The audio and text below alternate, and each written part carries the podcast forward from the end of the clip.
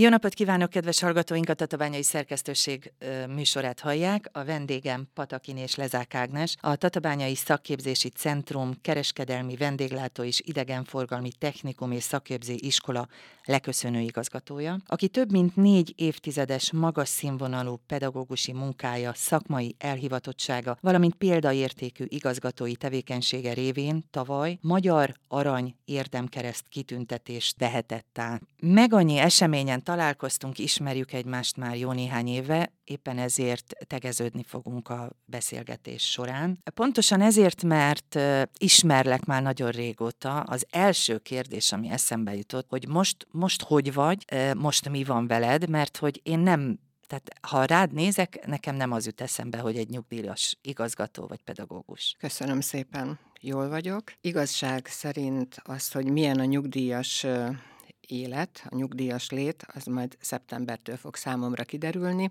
hisz augusztusban tulajdonképpen most ugyanolyan életérzésem van, hogy szabadságon vagyok. Biztos más lesz szeptembertől, meg egy kicsit hiányozni fog az iskola, hiányozni fog a tanítás is. Gondolkodtál-e már azon, mert én nagyon-nagyon sok olyan embert ismerek, aki alig várja, hogy eljöjjön ez a pillanat, és akkor van egy bakancs listája, hogy fú, mi az, amire nem volt ideje az elmúlt években, évtizedekben. Neked is van ilyen? Vannak terveid, elképzeléseid? Igen. Folyamatosan bővül a bakancslistám. Hát amiben nagy lemaradásom van, az az olvasás. Tehát az olvasás az, ami kikapcsol. Rengeteget olvastam mindig. Az utóbbi időben... azonban a sok-sok feladat miatt háttérbe szorult. Az olvasásra szánt időm az kicsit kevés volt, és a családtól folyamatosan kaptam, meg magamnak is vettem könyveket, amelyek ott vannak a könyvespolcon, és most majd nekiállok, és mindent, ami még nem sikerült elolvasni. Tehát nagy tervem, hogy azokat mind el fogom olvasni, és aktívabb könyvtár látogató is leszek. Most benne van már a fejedbe az, hogy az iskolával majd milyen lesz a kapcsolat? Én nem tudom elképzelni, hogy tehát a KERI, az Patakiné Slezák Ágnes. Kialakulóban van? Kialakulóban van, igen. Én úgy gondolom, hogy a kollégákkal ugyanúgy tartani fogom a kapcsolatot, és a KERI-ben évtizedek óta nagyon szép hagyomány. Minden évben a karácsonyi ebédre meghívta az elődöm és Szala Imre igazgató úr az akkori nyugdíjasokat, és tulajdonképpen fehér asztal mellett karácsonyra készülve egy kötetlen beszélgetés során mindenki elmesélte, hogy zajlik az élete, mi van vele, tehát az aktív és a nyugdíjas kollégák ekkor találkoztak, és bízom benne, hogy ezt a szép hagyományt folytatni fogja az iskola. Akkor most egy kicsit kanyarodjunk vissza egy pár évtizedet, beszélgetés előtt most mondtad 41 év, ugye? Igen. 41 év köt mondhatom, hogy a KERI-hez? Igen. A felvezetőben nem véletlenül, és bevallom őszintén puskáztam, hogy jól tudja mondani az iskola hosszú nevét, de talán egyszerűbb, mert mindenki így ismeri, hogy a KERI. Szóval hogy lettél pedagógus, miért választottad ezt a pályát? És hogy kezdted? Ha minden igaz, a KERI volt az első, ugye? Ott kezdted? Az első és egyetlen munkahelyem. Aztán igen. Gyönyörű. Pedagógusnak készültem, és egy teljes véletlen folytán kerültem a KERI-be. Kijöttem levelezőre, mindenképpen én már tanítani szerettem volna, és bekopogtam a KERI-be. Szala Imre igazgató úr fogadott, és pont volt hely. Az egyik kolléganő gyesen volt, és az ő gyes idejére egy évre igazgató úr felvett, és utána ez az év letelt, utána pedig határozatlan időre kaptam meg a kinevezésemet. És 1982. szeptember 2-a óta dolgoztam az iskolában. Ez azt gondolom, hogy a mai világban abszolút egyedülálló. Én nem sok ilyen emberről tudok, aki bekopogtat, ott kezd, és gyakorlatilag végigjárja a ranglétrát, és utána onnan megy nyugdíjba. Ehhez kellett egy nagyon jó befogadó közösség. Tehát az első évem is, annak ellenére, hogy pályakezdő voltam, rutintalan, nagyon sok segítséget kaptam, nagyon-nagyon kedves kollégáim voltak, az iskolavezetés maximálisan bizalmat szavazott nekem, és utána valahogy az olyan egyértelmű volt, hogy maradok. Lett volna lehetőségem váltani, de meg se fordult a fejemben. A szak még nem hangzott el. Milyen szakos pedagógus? Magyar, történelem, társadalom és állampolgári ismeretek, tehát ez a három szakon van. Keri, meg ezek a tárgyak azért nem olyan egyszerű, azt gondolom, a közös nevező, de erről majd még később beszélünk. Jó, még annyit, hogy amikor kezdtem, egy évig még oroszt is tanítottam. Hát végül is a 80-as években természetes, ez teljesen természetes volt. Mikor fogalmazódott meg az a gondolat, hogy te vezetői szinten is megjelenj az iskolában? Egyszer kaptam már bizalmat igazgató úrtól, igazgató helyettes lettem, amikor Etényi Gyuláné nyugdíjba ment, aztán a családi életem megváltozott, édesanyám váratlan halálával, akkor nem tudtam összeegyeztetni az igazgató helyettesi sok feladatot. Akkor váltottam, visszaültem pedagógusnak, és amikor szóba került, hogy igazgató úr, Szala Imre, ő is több évtized után nyugdíjba megy, utána fordult meg a fejemben, hogy pályázok, ez volt 2011 éveleje. Ebben is megkaptam a támogatást tőle, a segítséget, hisz egy pályázat elkészítése, tulajdonképpen célok megfogalmazása, az nem egyszerű feladat. Én azt gondolom, abszolút nem. Különösen, hogyha oktatásról beszélünk, és akkor, amikor itt most az interjú előtt beszélgettünk, akkor mondtam, hogy én mindenképpen szeretném majd picit beszélni sztorikról is, akár kellemes, kevésbé kellemes. Mi az, ami amire leginkább emlékszel ebből a 40-41 évből? Hú, tehát amikor azt mondom neked, igen, hogy Keri, igen. Keri és te, mi az, ami eszedbe jut? Úgy sok minden. Hát az első évek azok csodálatosak voltak abból a szempontból. Minimális volt a korkülönbség a diákok és köztem, és ebben az az érdekesség, hogy az osztályom, az első osztályom és köztem kevesebb volt a korkülönbség, mint a húgom és köztem. Jaj, de jó! Az első osztály osztályfőnökének lenni, tehát az első, ez szerintem olyan, mint az első szerelem. Nagyon szép és feledhetetlen, és azóta is tartom a kapcsolatot a volt osztályaimmal. Tehát nagyon jó, hogy nem felejtettek el. Ugye a mai világban különböző platformokon osztálycsoportok vannak, igen, és írnak, és én is írok, tehát ez nagyon-nagyon jó. Meg az első ballagás, illetve az első osztályomnak a vizsgája. Ők cukrász-szakács osztály voltak, és hát a gyakorlati vizsga. Ugye a szakácsok főztek, a cukrászok sütöttek. Először volt a szakács vizsga, és hát mint büszke osztályfőnök, én is ott ültem a vizsgabizottságban, a szóbelin már kérdező tanárként is, de a gyakorlati vizsgán, mint osztályfőnök és jegyző. És ahogy behozták a diákok az elkészített fogást, ugye a vizsgabizottság megkóstolta, mindenkinek szervírozták, minden vizsgabizottsági tagnak, és én úgy furcsálottam, hogy a többiek, a vizsgabizottság többi tagja minden kis keveset eszik. Én kis naívan, amit elém tettek, mindenkiétől szépen igyekeztem megenni. És soha nem fogom elfelejteni azt a rosszul létet, ami engem kínzott aznap éjszaka. Ja azt persze, utána, mert hány fős volt az osztály, létszám? Hát a szakácsok voltak körülbelül 20.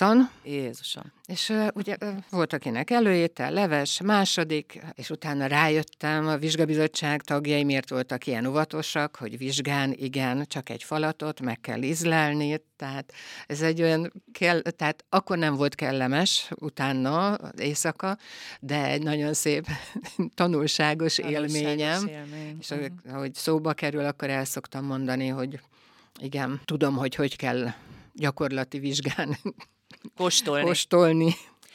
Ha az igazgatói időszakot nézzük, akkor mire vagy ott a legbüszkébb? Arra, hogy sikerült továbbvinni az iskolában a fejlődést. Nem volt egyszerű feladatom. Az általam nagyra becsült Szala Imre igazgató úr után, ezt nagyon magasra tette a mércét, és azt, hogy nem tört meg a lendület, hanem a tantestülettel együtt azt a színvonalat tudtuk továbbvinni, és továbbra is fejlődik a KERI, és bízom benne, hogy ez a későbbiekben is ugyanígy lesz. Hogyha már említetted a fejlődést, a fejlődéseket, akkor egy picikét beszélj kérlek arról, hogy nem tudom, hogy mennyire lehet az elmúlt 40 évre visszamenni, de hogyha arra nem is, akkor az igazgatói időd alatt milyen beruházásokon, fejlődéseken esett át a KERI, és jól emlékszem, hogy az elmúlt 5 évben is volt rendkívül sok jelentős dolog. Igen. Hát amikor én ott kezdtem, ugye egy földszintes épület volt, aztán arra 90-es években emeletráépítés, akkor könyvtárbővítés megtörtént. Akkor, amikor igazgató lettem, akkor a tankonyha bővült, tehát újabb tankonyha alapítványi támogatásból valósult meg.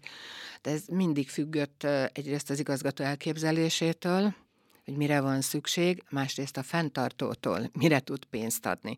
Tehát pályázat útján, akkor fenntartói döntés alapján lehetett bővíteni az iskolát.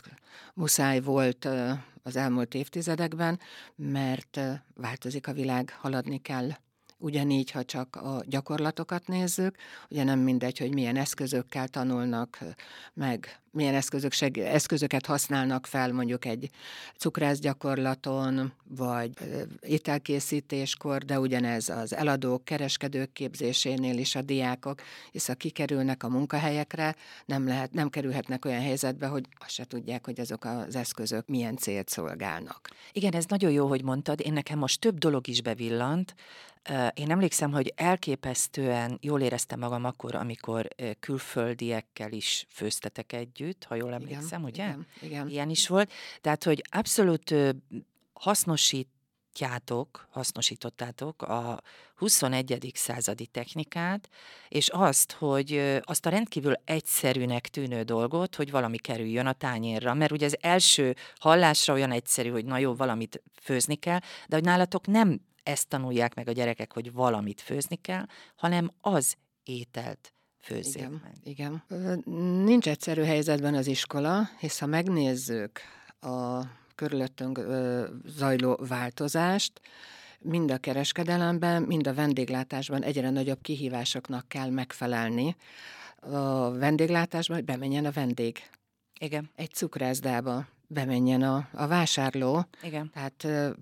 Ha a cukrászatot nézem, a mi diákjainknak is meg kell tanulni, hogy mentes készítményeket hogyan kell készíteni, de ugyanígy a szakácsoknak is. Ugye vegetáriánus, aztán a vega, akkor a mindenmentes, illetve a vegetáriánus, aztán a vegán, azt rosszul mondtam, akkor a mentes ételek elkészítése, a tálalási módok, a különböző...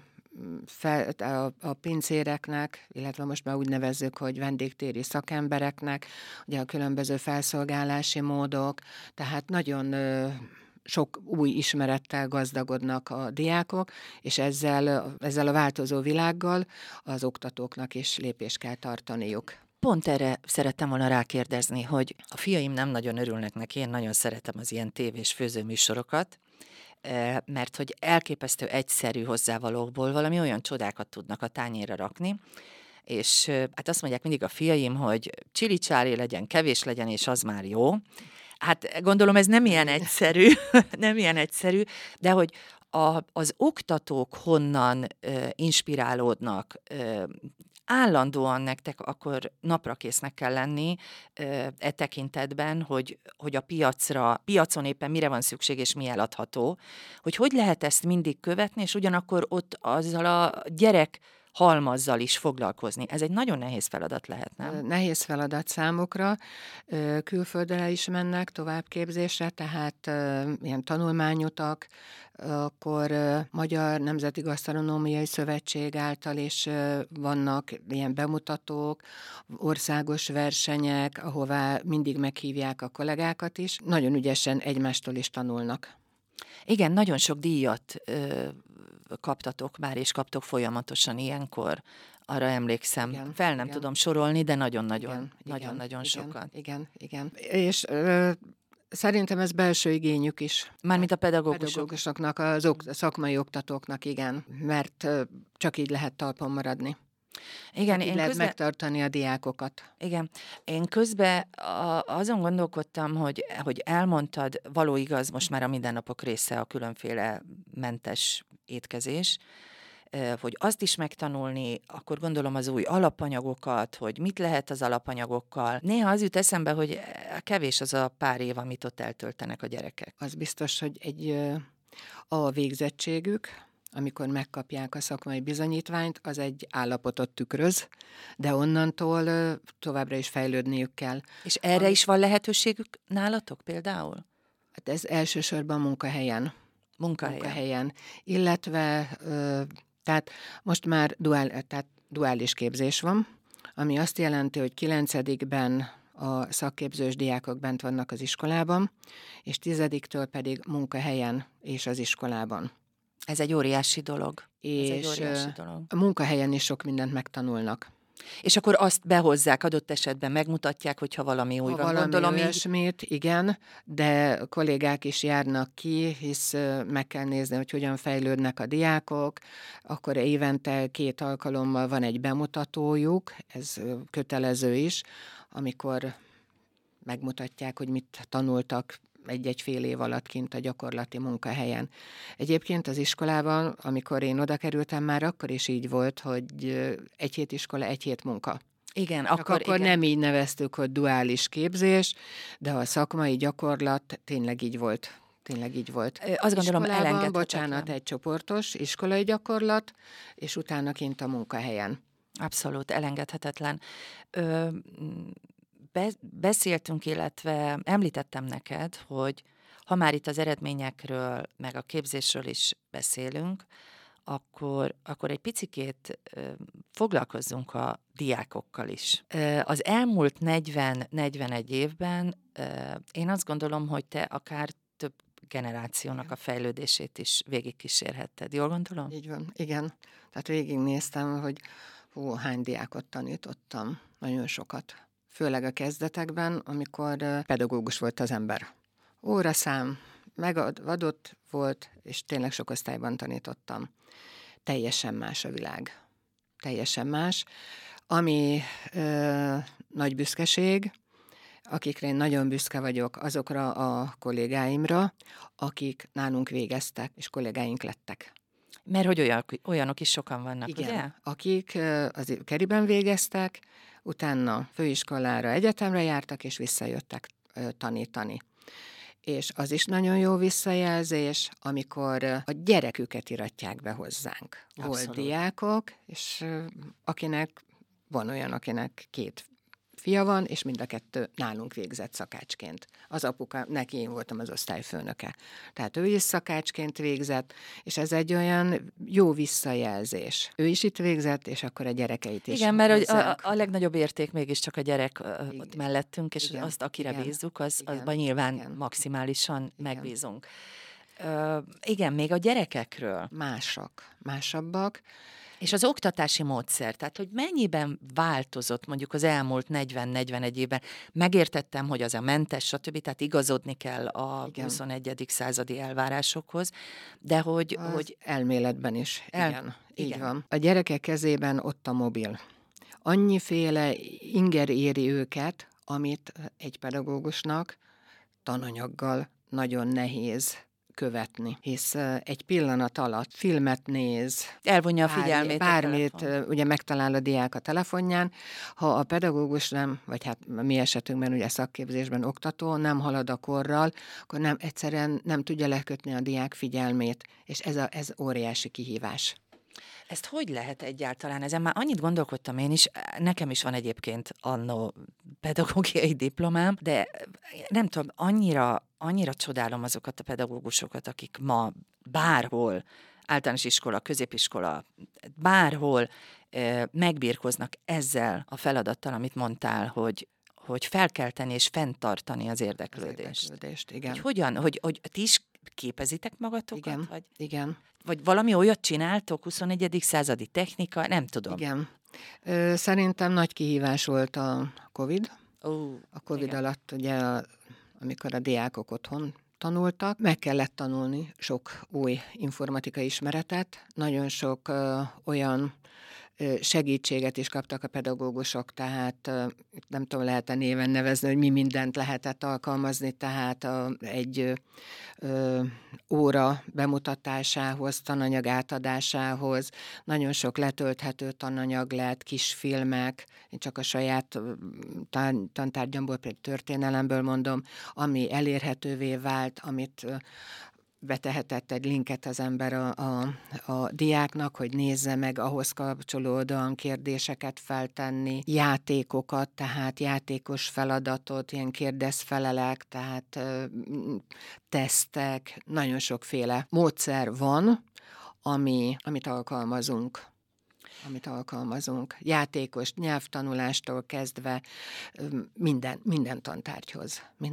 Borzasztó nehéz lehet. Igen. Tehát nyilván a felkészülés már nem ott tart, ahol tartottunk 30-40 éve, hogy megnézem, felütöm a könyvet, bemegyek, akkor leadom, hogy úgy mondjam, ezzel a szóval élek, leadom az órát, a tananyagot, és utána kimegyek, mert hogy nem figyel akkor ránk a gyerek. Ez így igaz, elveszti a figyelmét, elveszti az érdeklődését. Ez szerintem a fiatalabb pedagógusoknak is kihívást jelent, nem csak azoknak, akik most én gondolok magamra, tehát én is próbálok a technikai vívmányokkal birkózni, de azért ez pluszba egy nagy teher lehet. Hát aki akkor volt pályakezdő pár évvel ezelőtt, nálunk a mi iskolánkba kezdte, és ő már hozott magával egyetemről új módszert, amire mi rácsodálkoztunk, megmutatta nekünk, és onnantól kollégákkal együtt alkalmaztuk. Jaj, de jó. Tehát van ilyen is. Akkor kollégák egymás között, ez az úgynevezett tudás megosztás, hogy valaki valami jót megtapasztalt, jó kis ötlete van munkaközösségen belül, vagy akár tantestületben is átadja. Hát jó a kapcsolat így a kollégák között. Igen, és ez egyébként fontos. Igen, ezt érzem, amikor bemegyek hozzátok, hála Istennek. Még egy picikét ragadnék itt, nagyon sokat beszélnek a projekt alapú képzésről is. Projekt alapú oktatás. Igen, ez is egy picikét más, mint ahogy mi tanultunk annak idején. Igen. Hogy ebbe is beletanulni, gondolom, ez se olyan egyszerű történet. Nem volt egyszerű szerintem egy de már nálatok sem. Is ez zajlik. Igen. Tehát, és ráadásul nálunk van olyan, hogy projekthét, illetve nem csak nálunk, szerintem minden szakképzőiskolában, mert az ágazati alapvizsgához is kell, ugye, meg a végső vizsgához és szakmai vizsgához is projektben való részvétel. Tehát az első fél évben, második fél évben is van egész hét, ami projekthét, ami kapcsolódik a gyerekek szakmájához. Így van.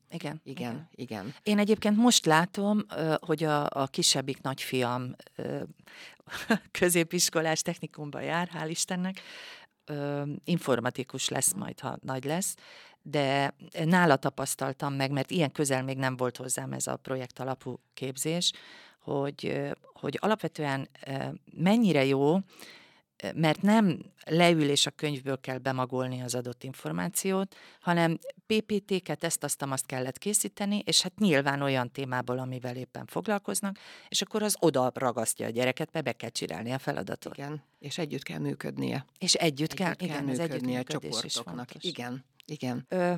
Nekik sem volt egyszerű, ez a tapasztalatom, hogy amikor történelemből projektet, vagy etikából, akkor kik legyenek egy csoportban, melyik feladatot vállalják, hogy osztják szét egymás között a feladatot. Tehát ez kihívás a diákoknak is, de nagyon könnyen átállnak, nagyon ügyesen meg tudják oldani. Tehát nekik természetes. Neki könnyebb, mint nekünk. Igen. Valamiről meg nem beszéltünk, amire szerintem nagyon büszkék lehettek, az pedig a kiállító teretek. Igen, a KERI-galéria. Mert hogy, és egyébként is az aula, az egy szerintem egy akkora ajándék nektek, mert egy gyönyörű, világos, fényes, hatalmas tér, ahol nem csak kiállítások, hanem különféle rendezvények is gyakran vannak. És aki nem ismerte korábban a kerit, az iskola udvara volt. Amikor én kezdtem, az még csak udvar volt. És utána az emelet ráépítéssel lett ez az aula, amit maximálisan kihasználtunk, kihasználunk, tehát múlt időben, jelen időben, és szerintem jövő időben is. Igen, egyrészt KERI-galéria, az iskolai ünnepségek helyszíne, vetélkedőket lehet ott lebonyolítani, illetve testnevelés órát. Ugye pingpongasztal, tollasozás, lehetőség, tehát igen. Egy kiváló közösségépítő tér igen, is egyébként. Igen. Én azt láttam, mert bármi történik ott nálatok, ha éppen tanítási időben vagyunk, akkor mindig kukucskálnak le és nézik. És ha olyan, akkor igen. Hogy szeretnének bekapcsolódni. Igen. Tudsz-e még kiemelni esetleg egy-két olyan programot, ami nálatok volt, vagy versenyt, amiben kimagasló a KERI, és én most nem elsősorban a szakmai tárgyakra gondolok, mert hogy nálatok más dolgok igen, is zajlanak. Az ismeret is, igen. Amiben oroszlán részem volt, ez a bányászhagyományok ápolása városi verseny. Hirtelen ennyiben nem is tudom megmondani, 2007-től talán.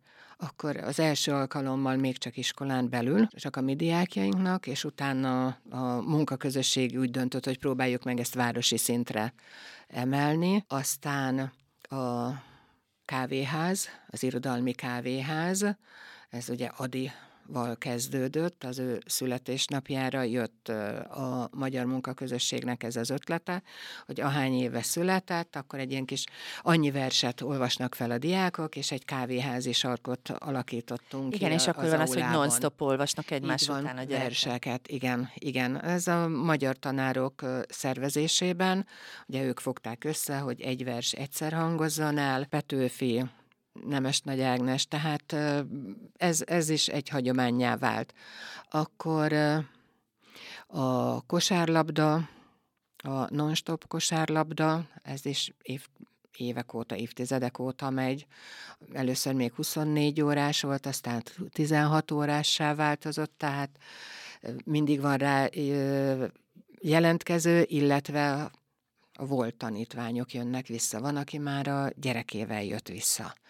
Ezekre a rendezvényekre? Például erre a non-stop kosárra, igen. Tehát ekkor egy hatalmas nagy sportrendezvényé válik az iskola tornaterme. Szavaló versenyek. Aztán amire odafigyelünk, az érzékenyítés. Ezt kiemelten fontosnak tartottam, és ebben a kollégák is benne vannak. Tehát az, hogy akár iskolán belül a rászoruló diák segítése, ez tényleg évtizedek óta megy. Ha tudtunk olyan diákról, akinek mondjuk valami olyan családi problémája volt, akkor gyűjtés, és karácsonynak is ajándékcsomagot adtunk, vagy Mikulásra, akkor itt megvan, hogy a 11.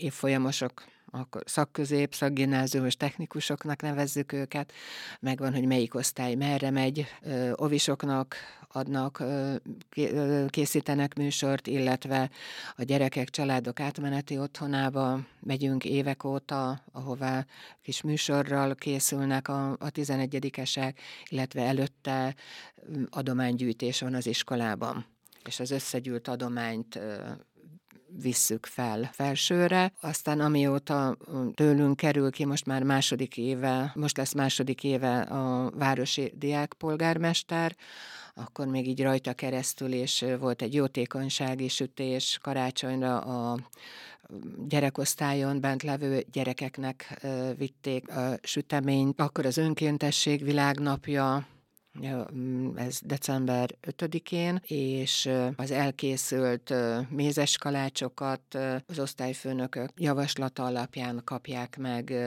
diákok, akiknek nagy segítség, hogy hozzájutnak, igen, és ők viszik haza karácsonyra. Annyira örülök, hogy ennyi mindent elmondtál. Van még valami, amit szeretnél? Mert én azt gondolom, hogy ez is egy jól mutatja, hogy a KERI az bőven túlmutat azon, hogy egy szakképző intézmény, egy technikum, egy igazi frappáns kis közösség, amelyik én biztos vagyok benne, nem fog téged elengedni. Tehát mi fogunk találkozni ott még nagyon sok rendezvényen. Bízom benne, hogy majd meghívnak. Biztos vagyok benne.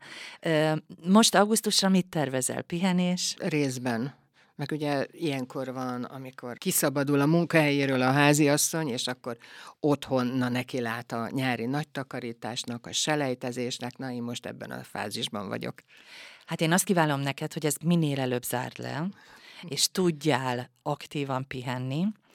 Aztán azt is kívánom, hogy nagyon sok rendezvényen találkozzunk a jövőben is a KERI-ben. Nagyon örülök, hogy itt voltál velünk, és igen, és van még valami, igen, parancsolj. Tehát az, hogy ilyen zökkenőmentesen mindig el tudtam látni a feladatomat, ebben a családi hátterem nagyon sokat jelentett. Tehát én nagyon hálás vagyok a férjemnek, aki végig a támaszom, segítőm volt, és a gyerekeim. Tehát én úgy gondolom, hogy kiegyensúlyozott teljesítményemet, ezt nekik is köszönhetem.